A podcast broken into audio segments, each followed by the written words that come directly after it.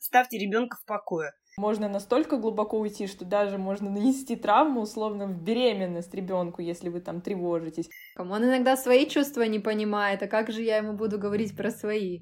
Этого никогда не было, вдруг вот нам ребенка подменили. Теперь вы всегда так будете жить, когда этого никогда не было, и вот это случилось. Я, если честно, со страхом жду. Почему нельзя сказать своему малышу, что он у меня самый лучший?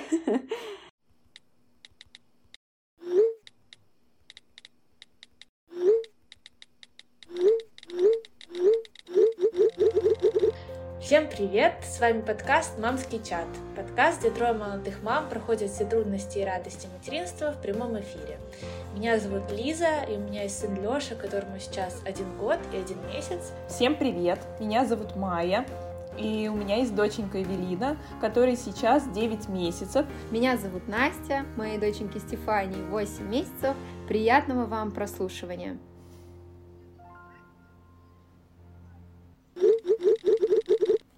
Сегодня современные родители большое внимание уделяют вопросу психологического развития ребенка. Думаешь, как помочь ему справиться с эмоциями, как пережить какой-то кризис и как вообще с ним правильно общаться, чтобы ненароком не навредить. Лично у меня это все вызывает большую тревогу. Для меня это очень важно, так как это все непосредственно повлияет на дальнейшую жизнь моего ребенка.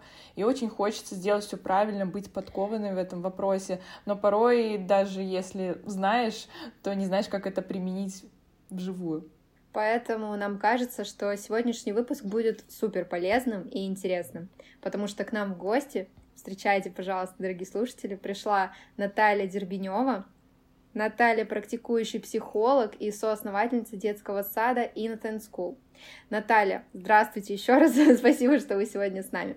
Расскажите, пожалуйста, немножко о себе. А, всю свою жизнь я работаю с детьми. Я из семьи потомственных педагогов, и выбор профессии был предрешен. Первое мое образование до преподавателя истории и обществоведения.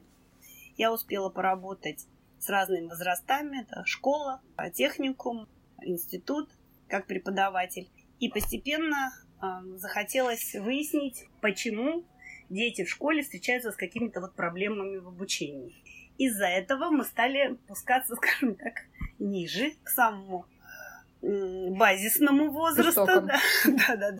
Скажем так, на повестке дня тогда стояло обучение английскому языку с раннего возраста. Поэтому я получила второе высшее образование как преподаватель английского языка и стала работать в детском саду с детками раннего возраста, то есть это вот 2, 3, 4 года, и со старшими дошкольниками, то есть от 5 до 7 лет. Отработав как преподаватель английского воспитатель, я опять-таки столкнулась с трудностями, что почему-то не получается на том уровне, на котором бы хотелось, вот продвижение наших таких маленьких студентов. И я получаю третье образование как психолог. И в дальнейшем я уже работала как психолог. И вот мы решили основать свой замечательный детский сад School, где мы можем притворять в жизнь разные программы, разные методики.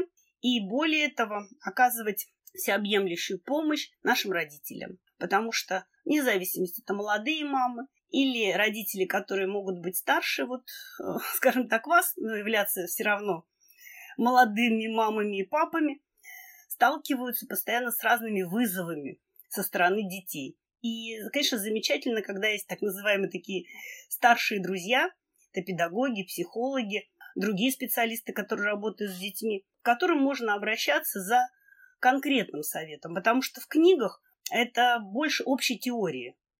А есть совершенно конкретный вопрос. Вот ребенок, ему два года, он не слышит, не слушается, да, или там плачет, или а, как-то не так, как кажется родителям проходят кризисные там моменты, там трехлетнего, например, ребенка и старше. И всегда хочется обратиться к специалисту, который не в целом понимает, как это у всех детей должно происходить, а конкретно помочь что-то объяснить вот родителям. Поэтому на сегодняшний момент я больше а, работаю как психолог, но не только поведенческий, когнитивный психолог. То есть вопросы образования тоже все консультирую и занимаюсь. Мне это очень интересно. А в каком формате происходит э, общение с родителями? То есть это как сессия с психологом или это в таком потоке, пока ребенок учится? и у него возникают какие-то сложности? Общение с родителями не в потоке. Дело в том, что мы даже отказались от формата, ну, так называемых родительских собраний. Потому что это всегда получается средняя температура по больнице. Мы остановились на а, формате родительского клуба. Это когда выносится какая-то интересная тема или встреча со специалистом, вот там замечательные нейропсихологи нам помогают, да, или там неврологи, где можно выслушать их сообщения и задать свои вопросы. Более такой непринужденной обстановки, там не на приеме где-то там в поликлинике. И, конечно, это индивидуальная работа с родителями. То есть это индивидуальные сессии, индивидуальные консультации. И если необходимо, да, то приглашение в детский сад для того, чтобы родители могли наблюдать ребенка в другой обстановке, отличной от дома. Здорово, не терпится просто начать с вами все уже обсуждать. Давайте. Как э, мы сказали в начале выпуска, воспитание детей связано с большой тревогой. Все время боишься сделать что-то не так. И вот первый вопрос у нас будет такой. Расскажите, пожалуйста, как поведение родителей влияют на эмоциональное состояние детей? Так и хочется сказать, а почему воспитание связано с большой тревогой? Потому что хочется как лучше.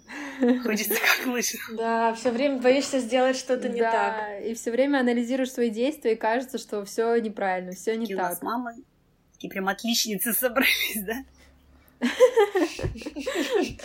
Дело в том, что важно себе напоминать, что психика человека, в том числе и маленького человечка, она устроила, устроена таким чудесным, вот волшебным, божественным образом, что навредить ей практически невозможно. То есть надо очень сильно себе поставить цель, что ли, такую, или быть нездоровым человеком, чтобы навредить.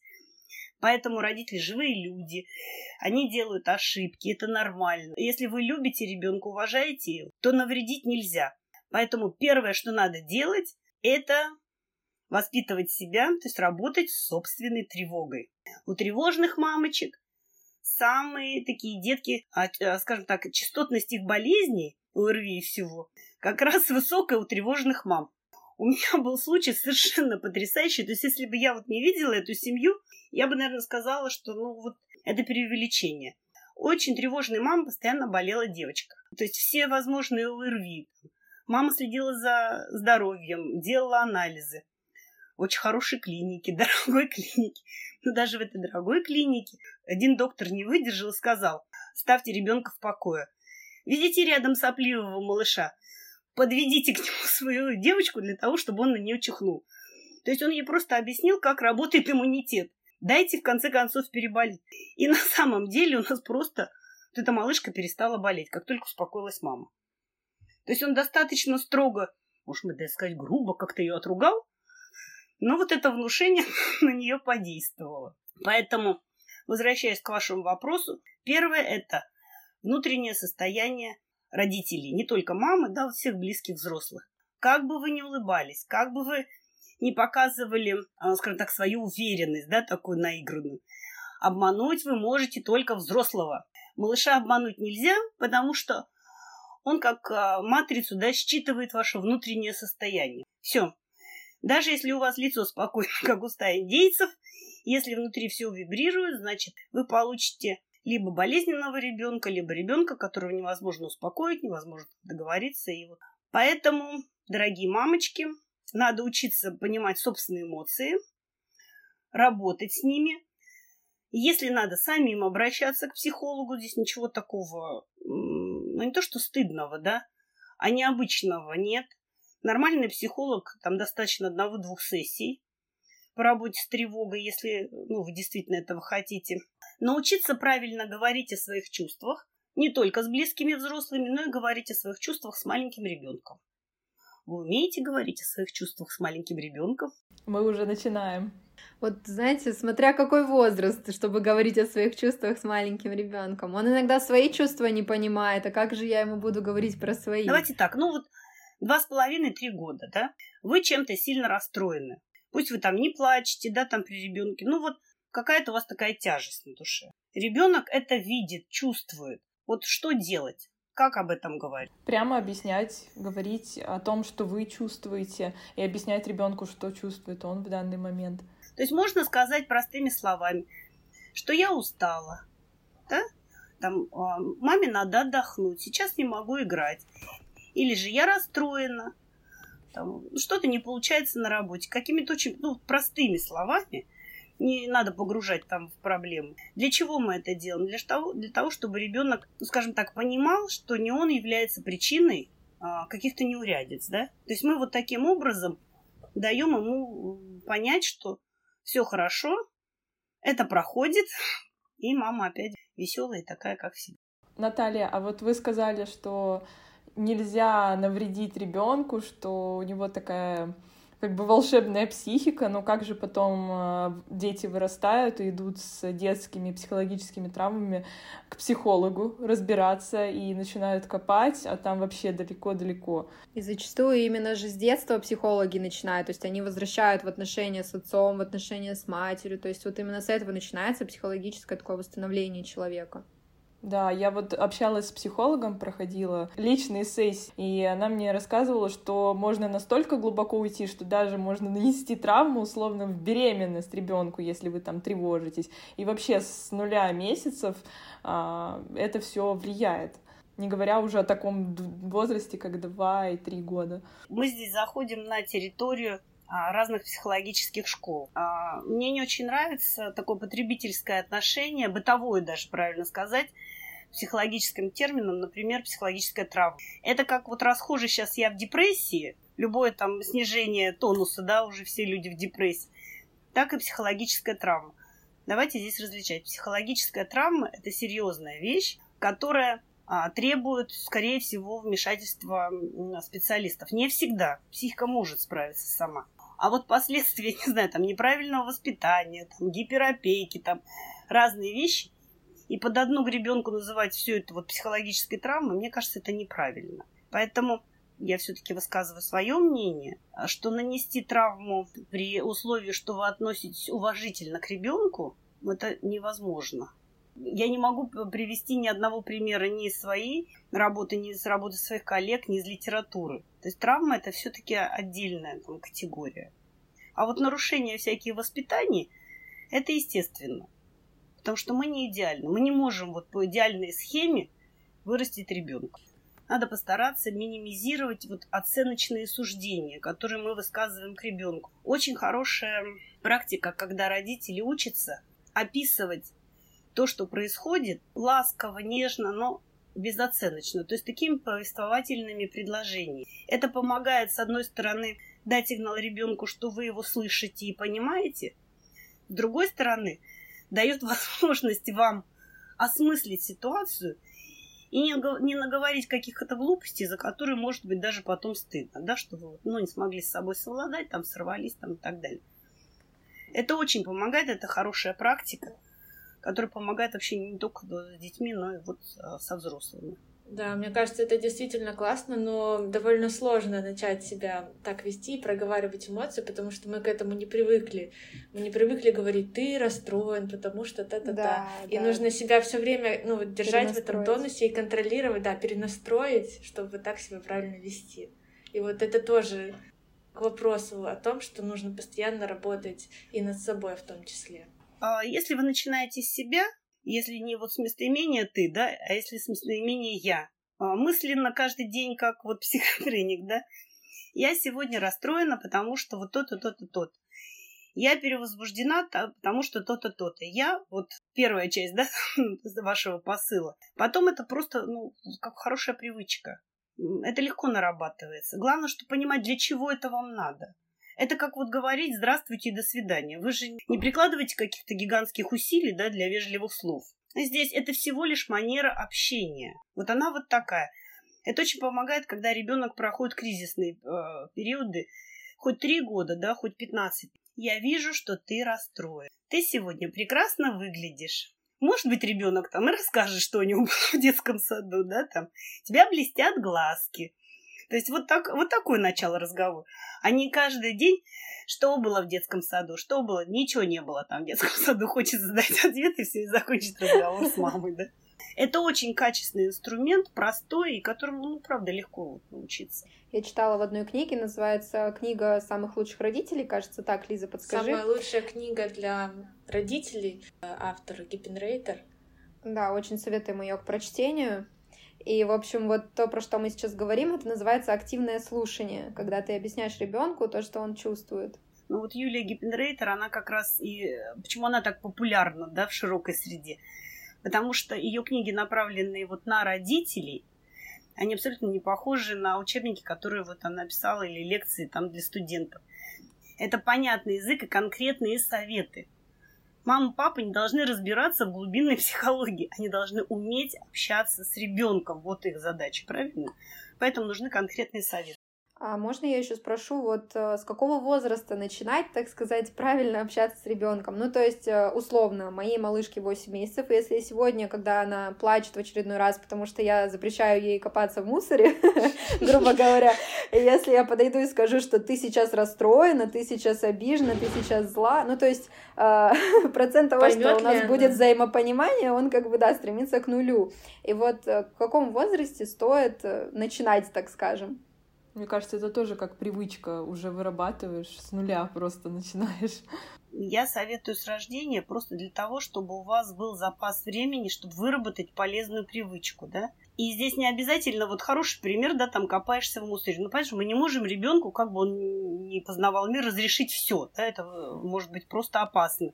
Поэтому а, вы можете, подхватив там малыша и отодвигая мусор или какие-то мелкие там детали, сказать, ты сегодня уже познакомилась с мусором, мусор убираем.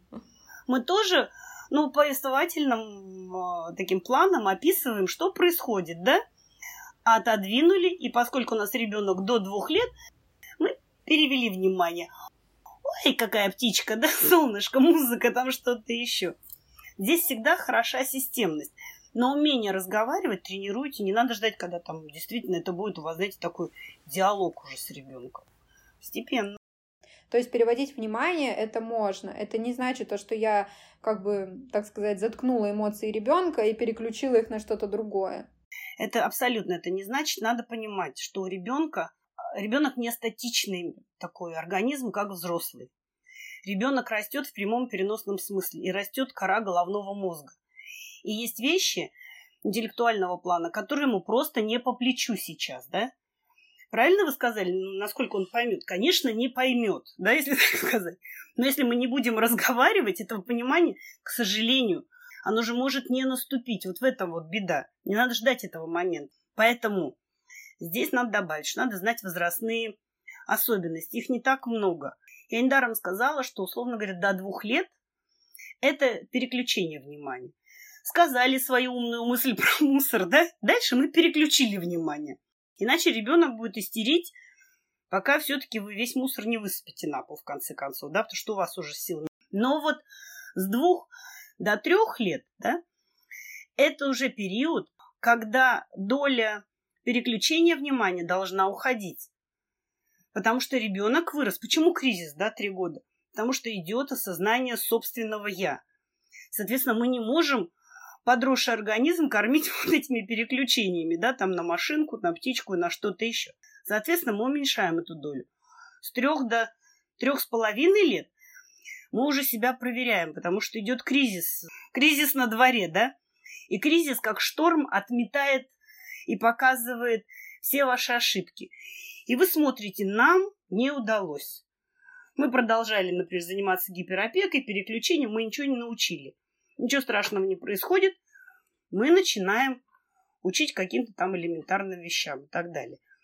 Поэтому учимся говорить с рождения, но учитываем возраст нашего собеседника. Фактически мозг готов к 7 годам.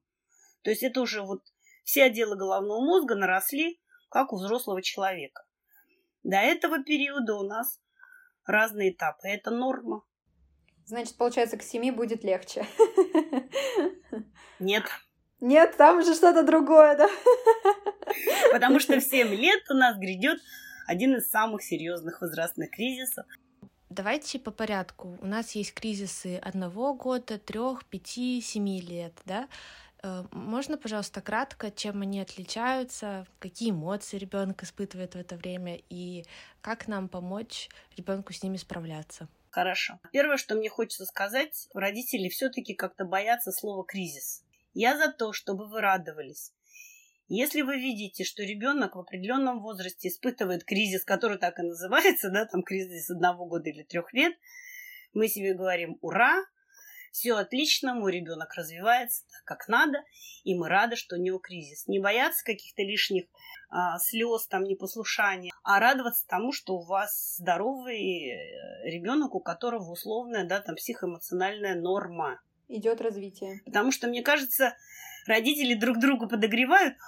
Ой, а как у вас кризис трех лет да, прошел? А у нас да. так, а будет? Ой, готовьтесь, да? Это правда. Я, если честно, со страхом жду.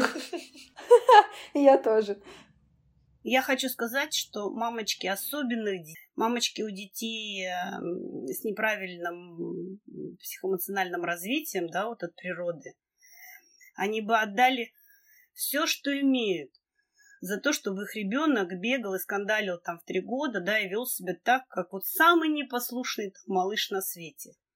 Поэтому надо приучать себя радоваться этому, да, что это нормально. Вот радоваться вот этой норме, а не запугивать себя там взрослую женщину, там мать семейства э, надуманными страхами. Меньше всего про кризис одного года.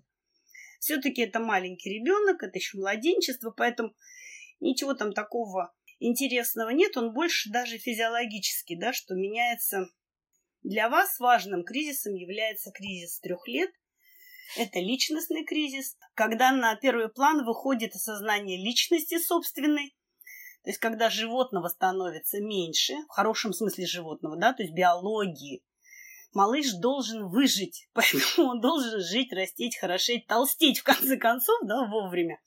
Поэтому в три года он вдруг осознает себя со своими чувствами, какими-то желаниями плохо сформули... Э, сформированными, да, когда не хочу там абсолютно на все или я сам и так далее. Поэтому это первое такое испытание, с которым сталкиваются родители на консультациях. Часто мне говорят, этого никогда не было, и вдруг вот нам ребенка подменили. Теперь вы всегда так будете жить, когда этого никогда не было, и вот это случилось. Во все кризисы трех и пяти и семи лет случается одно и то же. Как они проявляются? Это негативизм, это плаксивость и скандальность. А, ну, то есть негативизм мы все отрицаем, разумное, доброе, вечное, да. Плаксивость мы скандалим, чтобы свое что-то там такое доказать. А, третье – это ребенок осознанно пробует, э, скажем так, не раздвинуть ли нам границы.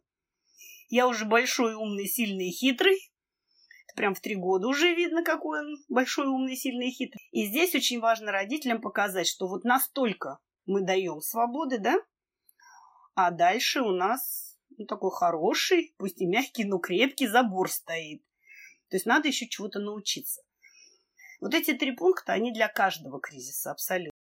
Пятилетний кризис не все психологи выделяют, но мне хотелось бы особенно предупредить мам мальчиков потому что к этому возрасту заканчивается, да, формирование эмоциональной сферы, и именно мальчики становятся более плаксивы, более вот эмоциональны, как-то непослушны, возможно, иногда ближе там к мамам, да, чем к папам в, этом, в этот период. А у них больше страхов. Не надо этого пугаться, это как раз вот норма. Если страх не перетекает в фобию, ну, можно обратиться к психологу, но обычно ничего страшного нет. А вот кризис 7 лет – это уже кризис для всех, и для мальчиков, и для девочек. Он как раз связан с тем, малыш практически одномоментно становится взрослым. Со взрослым пониманием действительности. Его волнуют вопросы бытия, вопросы жизни и смерти. Он понимает, что такое оценка окружающих, и это очень беспокоит. И этот кризис даже у психологов называется потеря детской, детской невинности, да, то есть когда уходит вот такая непосредственность важный период, он еще совпадает с походом в школу, то есть когда смена видов деятельности. То есть я вот играл, играл, играл, и был ребенок с таким полумагическим сознанием. Я одномоментно стал взрослым, пошел в школу, меня забрали игрушки и стали оценивать мои, а, ну, хотелось бы сказать, достижения, но их еще пока нет, а уже оценивают. И вот такой непростой период, конечно, надо тоже ребенка поддерживать. Вот это о кризисах. А как помочь ребенку справляться с его эмоциями и как во время того, что он плачет, не допустить, чтобы это все переросло в истерику? А, если мы делаем все, что мы должны делать, работаем собственными чувствами и соблюдаем распорядок дня, правильно общаемся. Вот распорядок дня это так же важно, как правильно общаться с ребенком. Потому что иногда тем, что мы пытаемся наложить свой взрослый какой-то вот график да, на жизнь малыша, мы срываем ему просто ресурсное состояние, да, он не может это вынести, вот начинает плохо себя вести, вот, э, ну, не истерить, но, по крайней мере, вот капризничать. Поэтому, если мы все это делаем, учимся правильно с ребенком общаться, тогда Конечно, истерику лучше предотвратить, э, потому что ну, остановить, когда ребенок вошел в истерику, уже практически невозможно. Там можно быть только рядом и смотреть, чтобы там не покалечился, да, и потом пожалеть. Больше ничего нельзя сделать.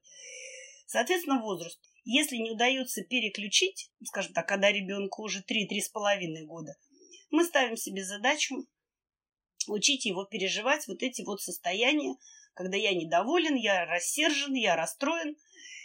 Первое, это мы называем это состояние, ты сейчас злишься. То есть это безоценочно, это просто что происходит. Когда мы злимся, мы сжимаем кулачки, мы топаем ножками, да, то есть мы пытаемся вот эту не истерику, но близкое к ней состояние распределить, например, по всему телу. Я против того, чтобы наказывать ребенка игнорированием, когда Зайди в свою комнату, успокойся. Когда ты успокоишься, там выйдешь из своей комнаты. Потому что, ну, давайте честно скажем, ну, ничего так э, не расстраивает людей, как а, а, когда тебя игнорируют, да? Поэтому зачастую мы просто подливаем. Если не удалось переключить, если не удалось перераспределить физическими какими-то упражнениями, э, даже вот а, упражнения с мимикой, да, покажи мне, что ты сердишься, нахмурь бровки, да, надуй щечки. Сделай сердитого хомячка, например, да. Зачастую получается перевести, ну, в такую вот, ну, как бы шуточную игру. И я сразу буду видеть, что ты сердишься. То есть мы даем разные такие паттерны поведения, которые может следовать малыш. Если все-таки это не удается, особенно у более взрослых детей, там к четырем годам, ничего нет страшного, если у вас есть уже принятый ребенком, да, с которым ребенок заранее ознакомлен, а не в период, когда вот идет вот это вот геометрическое нарастание, да, там неприятных эмоций, способ, скажем так, наказания. Я сразу скажу, я не понимаю, зачем ставить в угол. Хлопать детей по попе – это только, ну, действительно, признаться в собственном бессилии. Каждый ребенок понимает, что потом он с вас еще больше возьмет дани, потому что вам будет стыдно, да, и он будет специально вас доводить до такого состояния, чтобы потом вот этой вторичной выгодой, э, скажем так, воспользоваться. Но какой-то понятный способ, на мой взгляд, вот хороший стульчик. Не надо стульчик разворачивать к стенке, да? Но может дать возможность пять минут посидеть на стульчике и, э, ну, как бы, продолжая разговаривать с ребенком, что я вижу, что ты успокаиваешься. Ты успокоил ножки, ты успокоил ручки, ты успокоил язычок, да, там, если там, там кричит там или что-то еще. Все, сейчас мы с тобой поговорим. То есть и привлечь к разговору. А если ситуация вот из ряда вон выходящая, ребенок уже старше, то есть это вот 4-5 лет, да, ничего нет страшного, чтобы проявить свою родительскую волю, удержать на стульчике. Значит, откладывайте все свои дела, важные взрослые, да, и в этот момент если мама говорит, что надо посидеть пять минут подумать, значит, можно удержать на стульчике, посидеть пять минут подумать. Зачастую, почему вот такие все такие психологические свечки, такие взрывы происходят? Потому что нам хочется, чтобы без отрыва от каких-то наших дел мы сделали замечание, ребенок выполнил. И вот эти замечания, они как из рога изобилия начинают сыпаться, что, естественно, такое вот а, в ответ, да, негативизм. То есть Ушки закрываются, мы эти замечания не слышим, делаем что вообще ничего не слышим, да?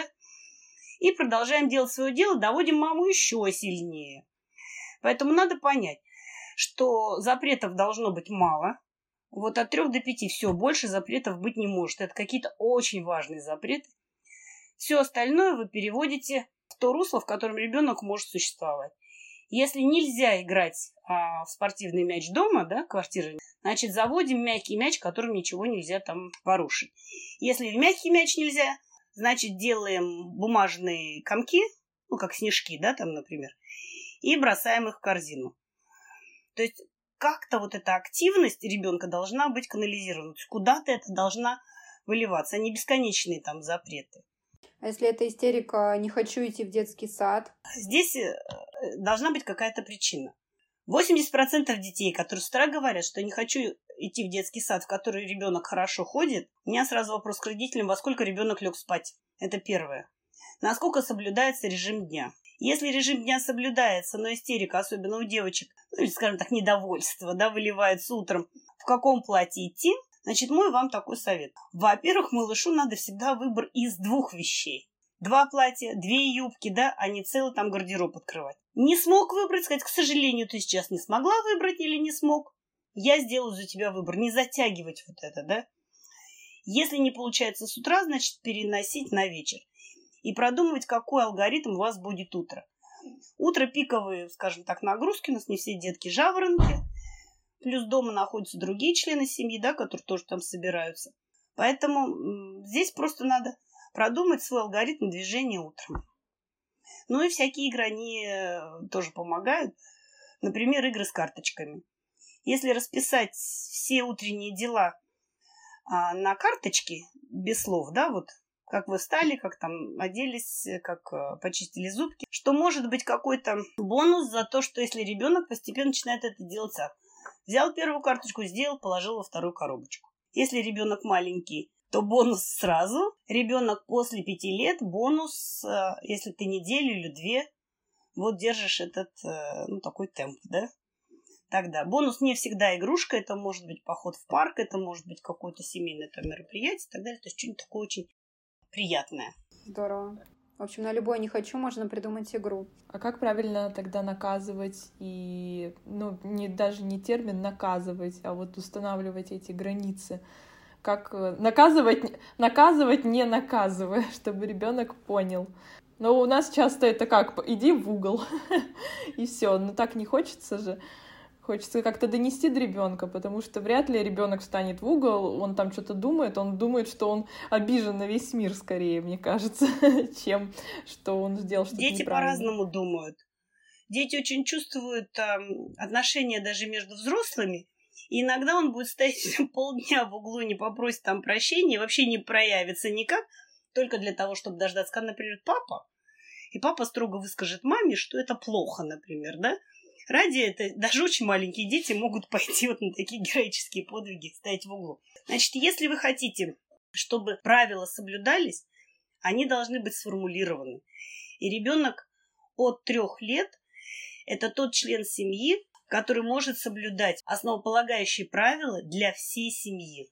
То есть он уже не младенец. Поэтому правил не может быть много. Из-за отсутствия времени я вас не буду спрашивать, какие правила в вашей семье. Давайте я сформулирую. Первое – это уважительное отношение друг к другу. Второе – безопасность, местами можно поменять.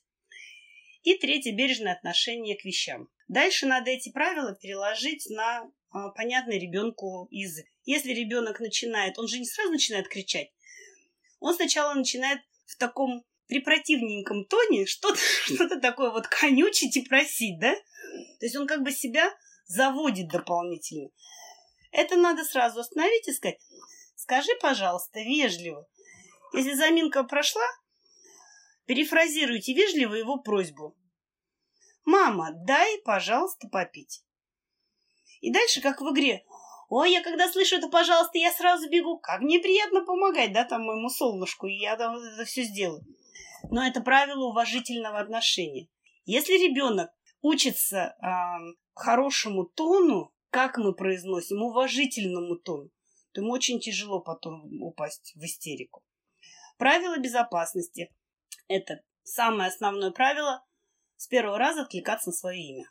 Ну, как мы с детками, мы тоже играем. Я сказала Маше, Маша, раз сразу глазками. Слушайте внимательно, я называю имя. Кто быстрее на меня посмотрит глазками? Ребенок не собачка, он не обязан бежать, да, там по первому вашему требованию. Тем более, что у него очень интересная какая-то игра важная. Но спросить, что? Поднять глазки, Ребенок должен с первого раза. Это основное правило безопасности. Малыш не всегда будет с вами. Он идет в детский сад, потом в школу. Да? Поэтому Отклик на имя – это вот такое же правило безопасности, как не бегать, не прыгать по лестнице или сидеть за столом, когда мы с карандашом или с ножницами. Но бережное отношение к вещам – это приучение к труду. Если эти правила сформулированы в семье, и все и мама, папа и бабушка их выполняют, то вся семья и смотрит, чтобы ребенок на своем уровне их выполнял. У меня есть еще такой вопрос. Я читала, что нужно давать ребенку встречаться с последствиями его действий. А, например, был такой пример, что мы говорим, а, на детской площадке нельзя бить других детей. И когда он это делает, мы говорим, вот, малыш, э, ты ударил ребенка, и мы идем домой. Берем ребенка и идем домой. Правильно или это действие? Это верный, но такой вот очень, да, вот упрощенный э, немножечко взгляд. Во-первых, мы не знаем возраст ребенка, о котором мы говорим, да, и ну, нельзя бить людей вообще нигде, не только там на детской площадке. Другое дело, вы смотрите, как ребенок играет, и если знаете за своим ребенком такую особенность, что как бы в три секунды может там совочком треснуть кого-то по голове, находитесь поблизости. Успейте перехватить руку, там, скажем так, занесенную. Это очень важно. Надо объяснить, почему мы не бьем кого-то. Это ж так просто, да? Ударил, и тебя залюбят как миленького, да? Или сразу там тебе все отдадут, там, что есть песочница. Что мы люди, у нас есть язычок, мы говорим, мы показываем язычок, чтобы так мы разговариваем. Мы разжимаем кулачок, объясняем, что в кулачке нет язычка. А кто не разговаривает? Собачки не разговаривают, они гавкают. Ты собачка? Нет. Ты человек, ты говоришь. То есть почему он замахнулся? Он хотел чужую игрушку, да, к примеру. Сказать, дай, пожалуйста, игрушку. За ребенка. Он может не хотеть это формулировать, да? Не повторил. Предложи свою игрушку там мальчику. Предложил игрушку. Не получилось. Все равно хочет кого-то ударить. К сожалению, сегодня игра не получилась. Мы идем домой учить правила. Как меняться. Ну, там, игрушка. Я уверена, что в следующий раз у тебя получится. И свое визжащее чадо вы подхватываете, после этого уводите домой. Иногда получается, что несколько раз надо это все проделать. Но это того стоит. надо как-то обучать очень предметно. Если что-то запрещаешь, надо научить что взамен. Если ребенок отказывается, тогда домой. Что же делать? Следующий вопрос, который мы хотели обсудить, это как мамам, отдельно мамам и как отдельно папам общаться со своими детьми. И есть ли разница? Я как раз психолог, который считает, что разница между мужчиной и женщиной есть. И разница между девочками и мальчиками есть. При том, что мы все люди, и у нас очень много общего, но есть особенности. Как в психике, как в физиологии, так и в воспитании. Безусловно, основные правила мамы и папы одинаковы, но надо отдавать себе отчет, что мама а, отвечает за эмоциональную сторону воспитания ребенка. Даже не воспитание, а показать эмоциональность этого мира. То есть какие-то интимные человеческие отношения, непонятные для ребенка. Он не рождается с этим пониманием. Отец же отвечает за, ну, условно, общественную жизнь. Он знакомит его с миром, выводит его в мир. Вот если совсем просто, мама – это зеркало, через которое ребенок смотрит на мир. Соответственно, заменять мужскую модель воспитания, даже если вы остались одни с ребенком, да, вот, ну, по каким-то там причинам без папы, ни в коем случае нельзя. Вы мама, это очень много. И здесь есть такая вот особенность, если с девочками мама находит хорошо общий язык, то когда мы воспитываем мальчиков, здесь как бы свои нюансы есть. Возможно, в более уважительном отношении, просто потому что он мальчик. Уважительно это не значит, ну, мы все разрешаем, да, и вот как король солнца, что бы ты ни захотел, мы все ему даем. Мы придумываем даже какие то мужские образы для подражания в хорошем смысле. Мы можем предоставить сказ, а, литература, мультфильмы. Пока ребенок маленький, вы как боги, вы можете все это выбирать, да? то есть в хорошем смысле дозировать информацию.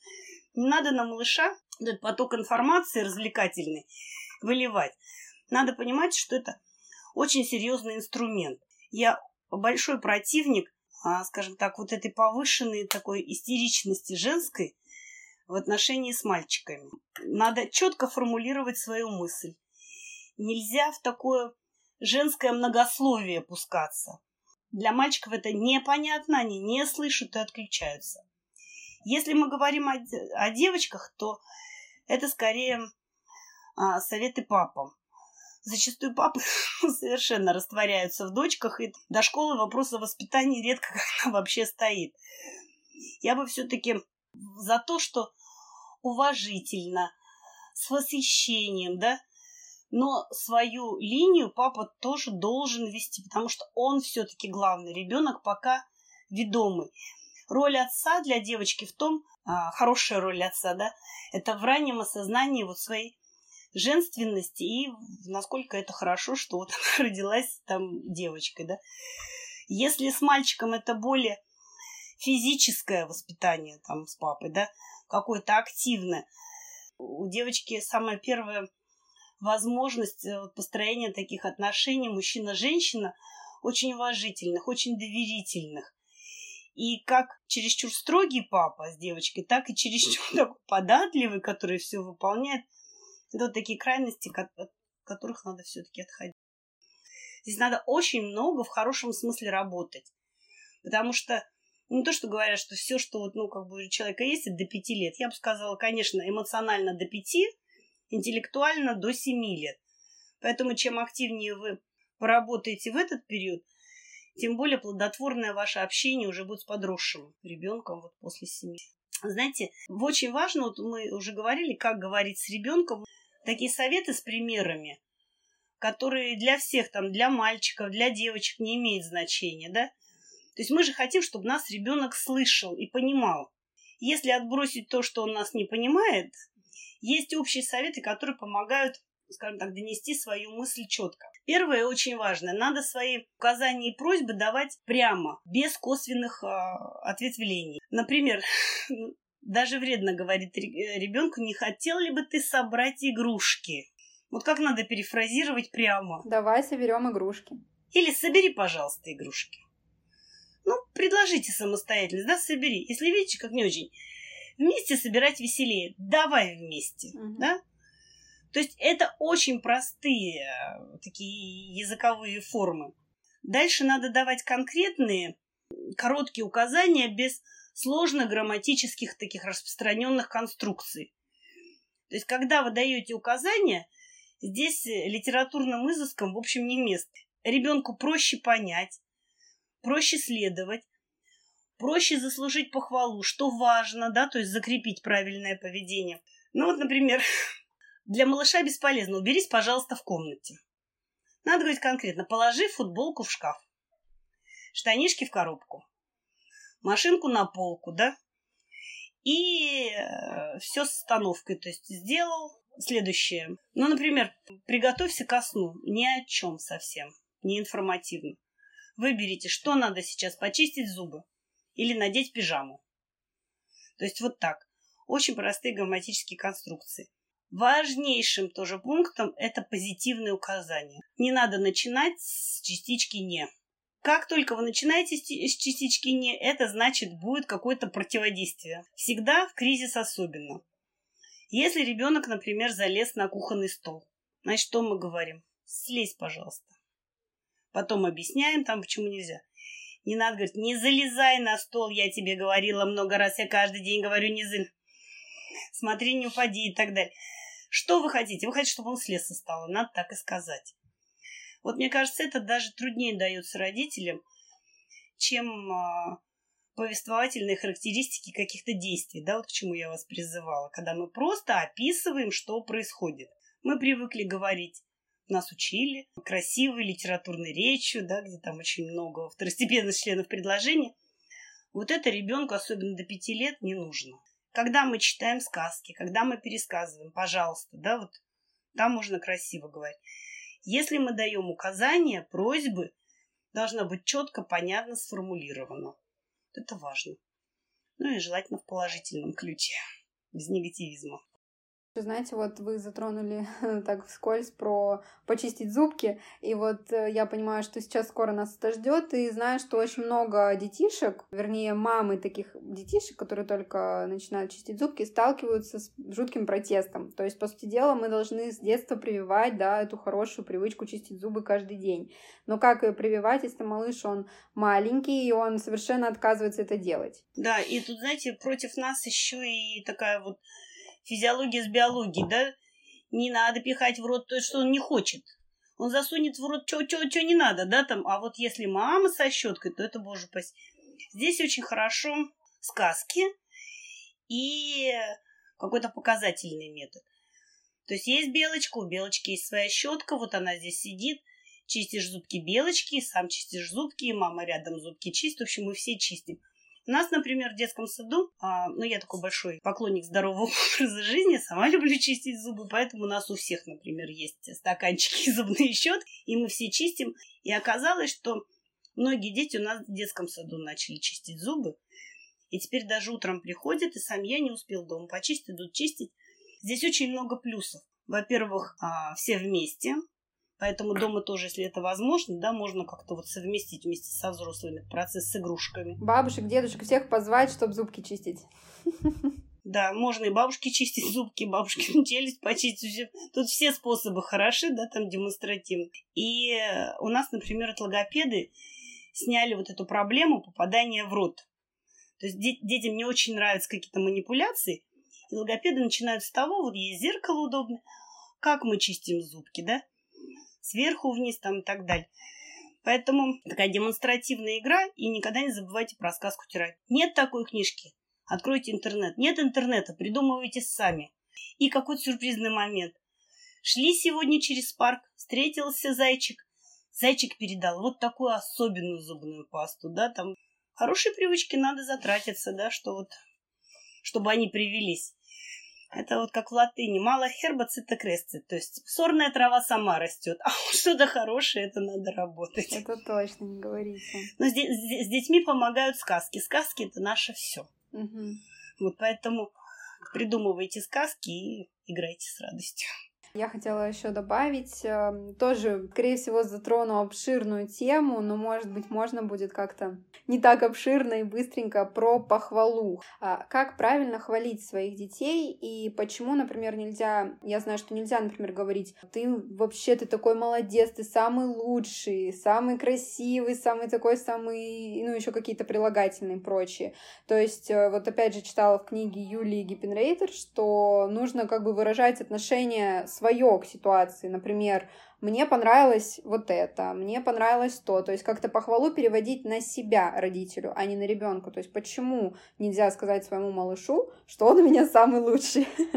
Дело в том, что здесь даже не то, что вот вы как-то навредите такой похвалой. Больше вредит, когда похвала ни на чем не основана. Угу. Мне кажется, это хотела как-то Юлия Гиппенрейд. Вот ребенок растет, а он все самое лучшее. Что бы он ни делал, он бьет бабушку, плюет там, не знаю, на стенку, да? Угу и все равно он самый лучший. Как-то уходят какие-то ориентиры у ребенка. Вообще можно похвалу условно разделить на две категории. То есть есть у нас общая похвала, есть специальная. Вот общая это больше для маленьких. Когда плохо еще понимает, да, там смысл, что бы вы ни говорили, больше даже интонация. Вот вы говорите, ты у меня самая лучшая, моя самая любимая девочка, там моя самая красивая, там ну что-то такое, да? Больше даже интонации. Чем ребенок старше, вот от двух с половиной лет, старайтесь искать специальную похвалу. Угу. Мне очень понравилось с тобой сегодня играть. Можно сказать, что ты гениально сложил пирамидку. Если пирамидка хотя бы, ну, действительно была сложена, да, а не просто высыпал эти колечки и уже там, боже, гениально там сложил, да, нет. Должно быть а, в основе похвалы, ну, хоть ну, какое-то событие, да, хоть какое-то действие. То есть должно нечто такое материальное быть. Ну что-то уже он должен сделать. И здесь получается, чем старше ребенок, тем должно больше специальной похвалы. И вот как раз со специальной похвалой у родителей проблема. За что хвалить-то? Вот есть такая методика вид поведенческой игровой терапии, которая рассчитана для того, чтобы как раз психологи родителям передавали. Она всего 5 минут. Вот 5 минут игры с ребенком – я заставляю учу родителей постоянно хвалить, захваливать. Пять минут играем, хвалим. поглаживаем, приятно прикасаемся к ребенку. Закончилось пять минут, прям по часам. Спасибо за волшебную игру, если хочешь поиграй. Я пошла там дальше, да? И ребенок ждет уже эту похвалу. У меня есть детки в детском саду, которые уже выросли, которые 5 и 6 лет. И если у них какой-то сложный период, они прям подходят и говорят, у нас будет волшебная игра, игра будет, да? То есть это как такой ресурсный, нет, даже не ресурсный, как глоток вот свежего воздуха для ребенка, когда тебя действительно могут просто так хвалить. Но постоянно, конечно, не надо. Вот ты мой самый лучший. Почему самый лучший? Много хороших детей. Конечно, для каждой мамы там ребенок самый лучший. Старайтесь все-таки находить какие-то... Вот хорошо поставил обувь там, что-то еще сделал. Особенно, когда ребенок что-то делает вот для других, для бабушки, там, для папы, там, для вас. Надо вот это отмечать, не принимать это как должное, да. То есть похвала здесь очень хороший инструмент не только такого эмоционального умиротворения, да, там малыша, что все хорошо, меня любят, да, то есть такой посыл. Но это еще и определенный ориентир. Он же не понимает, что, так, что хорошо, что такое плохо.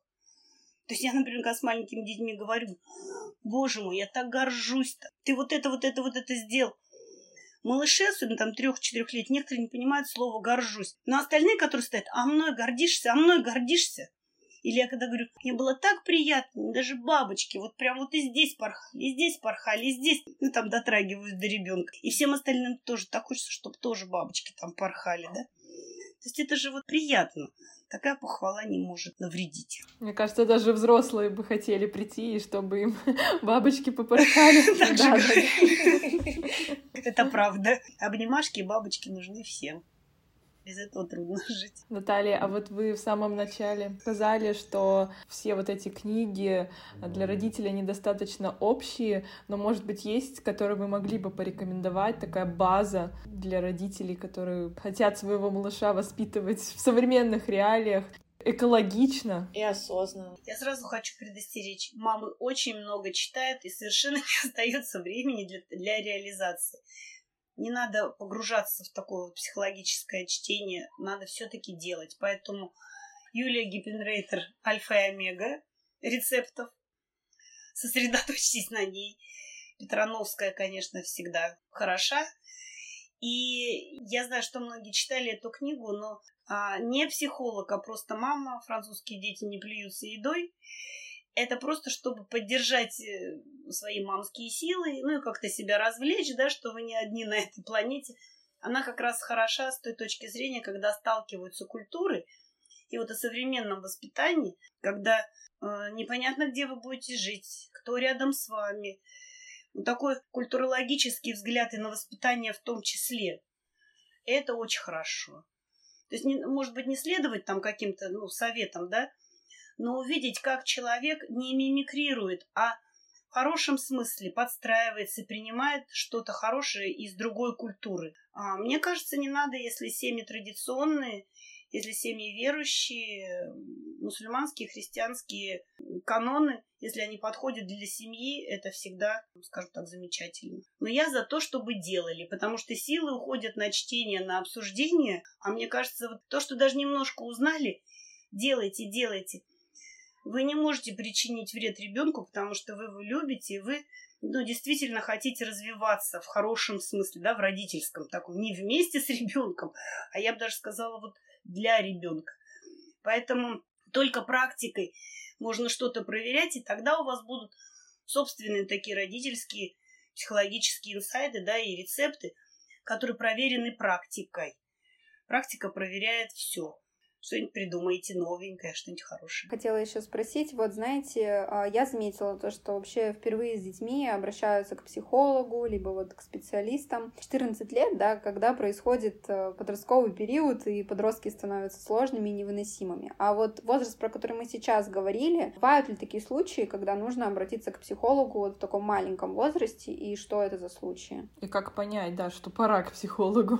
Вот у меня меньше всего с подростками обращаются, Ой, потому что я ставлю условия, чтобы, ну, чтобы подросток, он понимал, куда шел, mm-hmm, да, mm-hmm. и шел сознательно. Если он не хочет, я просто даже на сессию переживаю, говорю, я не буду. Mm-hmm. Вот, если ты не хочешь, мы не общаемся. Поэтому, мне кажется, надо все-таки обращаться раньше, а не тогда, когда вот грянул подростковый кризис. Ко мне обращаются родители с полутора лет. Mm-hmm. Есть такие акселераты дети, и родители говорят, мы вообще ничего не понимаем, мы не понимаем, это норма или не норма. Ну, как-то родители лишены какого-то опыта, ну, братьев, сестер или вообще вот наблюдения, да, за малышами. Поэтому а, начинают обращаться к трем годам мы тоже часто. Я вам хочу сказать, что в современной жизни а, есть дети, которые в 6-7 лет, имея там в школе, например, школьного психолога, говорят родителям, что я хочу психологу, но я хочу, чтобы этот психолог меня не знал. То есть, ну, как бы не школьный, да? То есть личное обращение. Надо рассматривать психолога как еще один инструмент, который помогает решать задачи, не проблемы. У ребенка нет проблем в отношениях, а возрастные задачи, и мы ребенку это доносим вот этим обращением. Ребенок должен понять, родители главные. Но когда им надо, они идут к врачу. Когда им надо, они идут к э, тренеру да, по спорту. И когда им надо, они идут к психологу. И этот хороший инструментарий перенимает ребенок. Для чего это надо?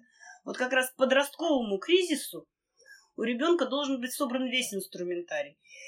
Ты можешь поговорить с учителем, ты можешь поговорить с родителями, ты можешь поговорить с психологом, ты можешь там обратиться к батюшке, ты можешь, не знаю, еще кому-то там, к тренеру, да, ну вот есть разные люди, которые готовы тебе помочь.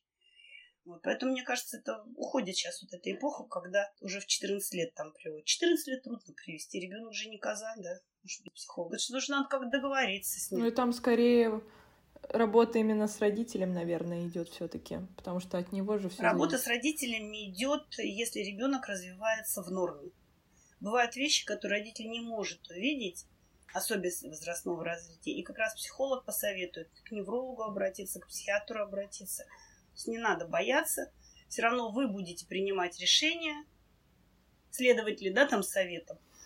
Но как еще одно мнение, это очень, мне кажется, действует. Обращаются в основном с маленькими, мы с ними не справляемся. Либо слишком шустрые, либо ничего не слышат, либо вообще, скажем так, мы не знаем, что, что нам делать. Когда начинать обучать, когда начинать разговаривать, ну, вот как вы сказали, да, когда правильно там разговаривать далее. Поэтому, мне кажется, встали вопросы – надо найти ответы. На то мы взрослые люди ответственны. Было приятно узнать, что я во многом действую правильно, и в дальнейшем будем стараться продолжать в том же духе, правильно развивать психологически наших детей. Спасибо вам большое, что вы сегодня пришли к нам. Мне было очень интересно с вами. Спасибо. Взаимно. Да, будем рады видеть вас снова. Уровень тревожности точно снизился. Это самое главное. Спокойная мама, спокойная. Да, мы часто стараемся об этом говорить. Может быть, вы хотели бы как-то обратиться к родителям с советом, с пожеланием? Я не хочу ничего родителям советовать. В глубине души каждый родитель знает, что нужно его ребенку. Я хочу просто пожелать родителям верить в свои силы. Просто вера в себя. Все хорошо, хорошие психологи, много литературы, но ближе к ребенку никого нет, кроме вот мамы и папы. Просто верьте в себя. Вы все знаете, чего не знаете, придумаете. И лучшие для своего ребенка и будьте самыми лучшими. Как 28 панфиловцев, вам уступать некуда. Научитесь, придумайте, все у вас получится. Наталья, вообще у вас такие обширные знания. Я говорю, хочется вас еще спрашивать и спрашивать, и на эту тему поговорить, и на эту. Я взрослая мама моему сыну уже четвертый десяток, поэтому я свои ошибки сделала. Uh-huh, uh-huh. И мне, с одной стороны, легче, с другой стороны, мне кажется, вот такая просветительская деятельность uh-huh. это то, вот, что я могу психологически исправить, ну, скажем, закрыть свой гештальт, да, что я не дала своему ребенку. Uh-huh. Ну вот я даю другим деткам, потому что мы все живем вместе. Чужих детей не бывает. Вы вообще делаете большое дело. Спасибо вам большое. Спасибо. На этом у нас все. Спасибо, что послушали сегодняшний выпуск. Пожалуйста, не забывайте подписываться на наш подкаст и на наш телеграм-канал, ставить оценки и оставлять отзывы и комментарии. Спасибо за прослушивание. И помните, что вы самая лучшая мама для своего малыша.